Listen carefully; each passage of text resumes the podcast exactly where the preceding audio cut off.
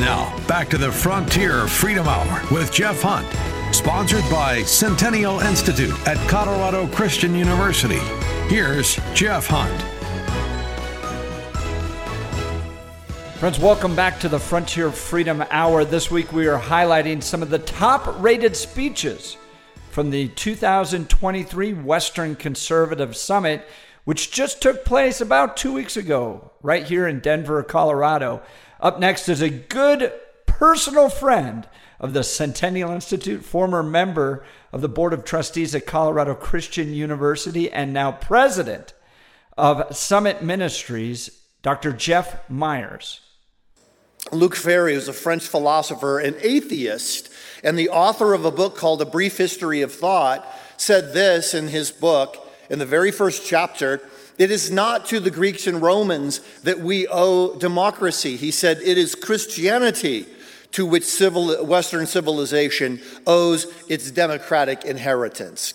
Why would that be the case? Well, he explains in the book that Romans were not, they did not believe in democracy. If you were a majority culture property owning male, you would have rights. If you weren't, you had no rights. And it got to the place where, the, you know, when you have a wrong worldview and it starts to go off track, it's devastating to the whole civilization in their civilization, families would have babies, and when they would have a boy, they would say, This is great because a boy can be productive. A boy could possibly be a citizen. If you have a girl, that girl is worthless. She can't do anything. So you should have one girl as a souvenir, and then all the other girls you should just throw out into the street and let the, let the wild animals come and eat them. You would say, How horrifying that they would do that. They didn't care because a girl was not a person. It's no different than, you know, the rabbit that runs through the, the field. Well, the Christians who in Rome at that time had come and started to grow in their community believed that every person has value, even unwanted little girls. So they would go through the streets and pick up these little girls, nurse them back to health, and raise them as their own. Eventually, all the little boys grew up and realize there are no girls to marry. So they begin looking around. Where are all of the girls? They're in church. So they went to church. Will you marry me? Only if you become a Christian first. The historian sociologist Rodney Stark called this secondary conversion. Kids today call it missionary dating. It's not exactly the same. But it is the thing that these authorities say changed the whole course of civilization. From the Bible, that every human being bears God's image.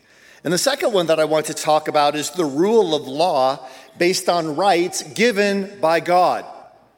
You surely have read the Declaration of Independence. You probably read that regularly. In the Declaration of Independence, the text says, that the government should be instituted to secure these rights. The government does not give you your rights. At best, a good government can secure the rights that are given to you by God. Now, a secular view says this is that works fine, it works fine, but when we don't like it anymore, we rise up and use violence to overthrow the system that we don't like anymore.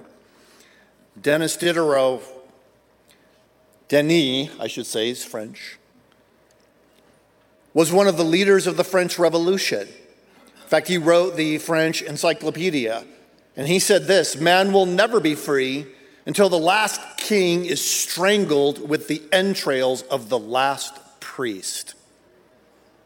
Yeah, we're going to overthrow the system and we're going to overthrow and kill everyone who was involved in it. And blood literally ran in the streets of Paris. Something that did not happen at all during the American War for Independence. Why not?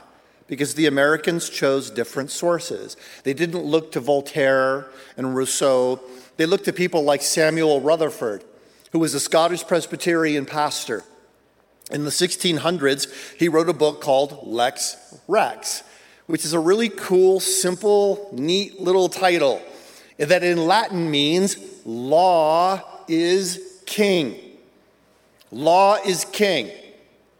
Of course, his subtitle for the book was 136 words. So he wrote out this entire argument for the book on the front cover of the book, which publishers don't let you do anymore. But that title, Lex Rex, is so fascinating because at the time there had been a, a revolution. King Charles I had been overthrown. He was taken back to London, put on trial, and as they say, shortened by a head. Then the English Revolution came. The people got tired of the English Revolution, so they installed Charles II on the throne. He was very jealous to guard all of his power. He believed in Rex Lex. The king is the law. Whatever the king decides is what is right. So, by writing this book, Samuel Rutherford was committing a revolutionary act.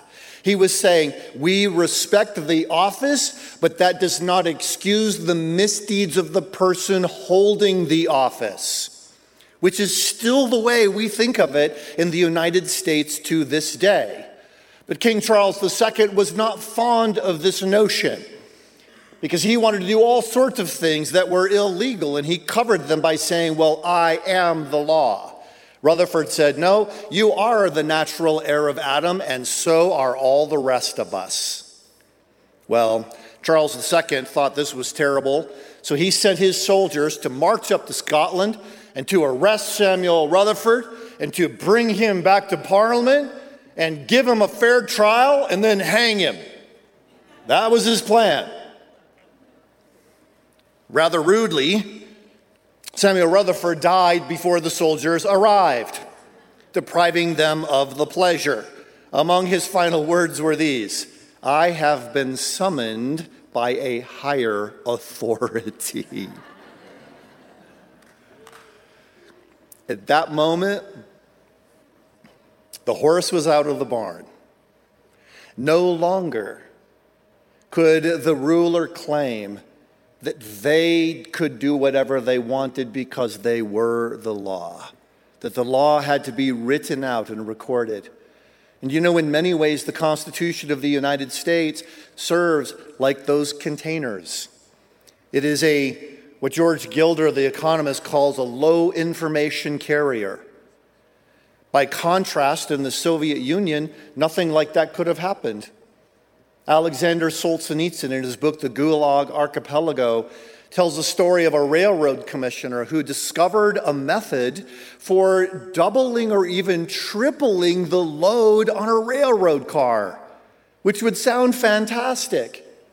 But the leaders of the nation said, the only reason he's doing that is because he wants the railroad tracks to break down so that we will be open to foreign invaders. Plus, he's taking away jobs. So they shot him because he was an innovator. And then the people, the next railroad commissioner said, Well, I don't want to get shot, so I'm going to set in place limits to make sure railroad cars never get overloaded. And they said, You're limiting the success of global socialism. So they shot him. Only an idiot would ever take a chance in a culture like that. On the other hand, you have people like Samuel Rutherford, who is a Christian pastor, didn't, was not a revolutionary, did not want the kings and authority and so forth to be killed. He wanted the people to be able to rise up through good laws. Isn't that amazing? Just those two core principles alone changed the entire course of history. Well, what are they based on? John 8 32. Jesus said, If you abide in my word, you are truly my disciples, and you will, what? Know the truth, and the truth will set you free. As I'm working with this rising generation, I think about this kind of thing all of the time. The young adults I work with, 75% of them say they do not have a sense of purpose that gives meaning to their lives. 75%. 50% regularly struggle with anxiety and depression. Very few of them turn to a biblical faith for the solutions to life. But at Summit Ministries, we found that by the time they finish our two week training program, meeting with these thought leaders from around the world who will, uh, who will help them feel safe and then answer all of their questions, 85% have a biblical worldview by the time they finish just that two week program. So we should never give up and think it is not possible to communicate truth in a way that's persuasive to the rising generation. And we continued to study them one year, five years, 10 years out. The change stays strong throughout their lives because it doesn't just help them feel differently about God, it helps them see everything in the world differently because of their relationship with God. If you're interested in getting the book Truth Changes Everything, you can find that in the bookstore. But I'd also invite you to go to summit.org slash western where you can see some of the resources that might be helpful that Summit Ministries can provide to you, especially if you know young adults who are 16 to 22.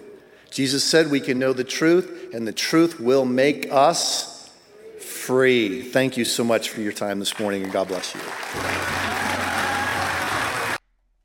Friends, that's Jeff Myers, the president of Summit Ministries at the 2023 Western Conservative Summit. Now, you can watch the entire summit online at our YouTube channel. If you just go to youtube.com, search Centennial Institute, you'll find the entire two day summit. And we're going to be putting up the individual speeches over the course of the next few weeks so you can watch those there. Really, genuinely, a wealth of wonderful Christian conservative information right there on our YouTube channel, Centennial Institute on YouTube. Thank you all so much for listening to the Frontier Freedom Hour. This is Jeff Hunt. We'll be back next week. God bless you and yeehaw.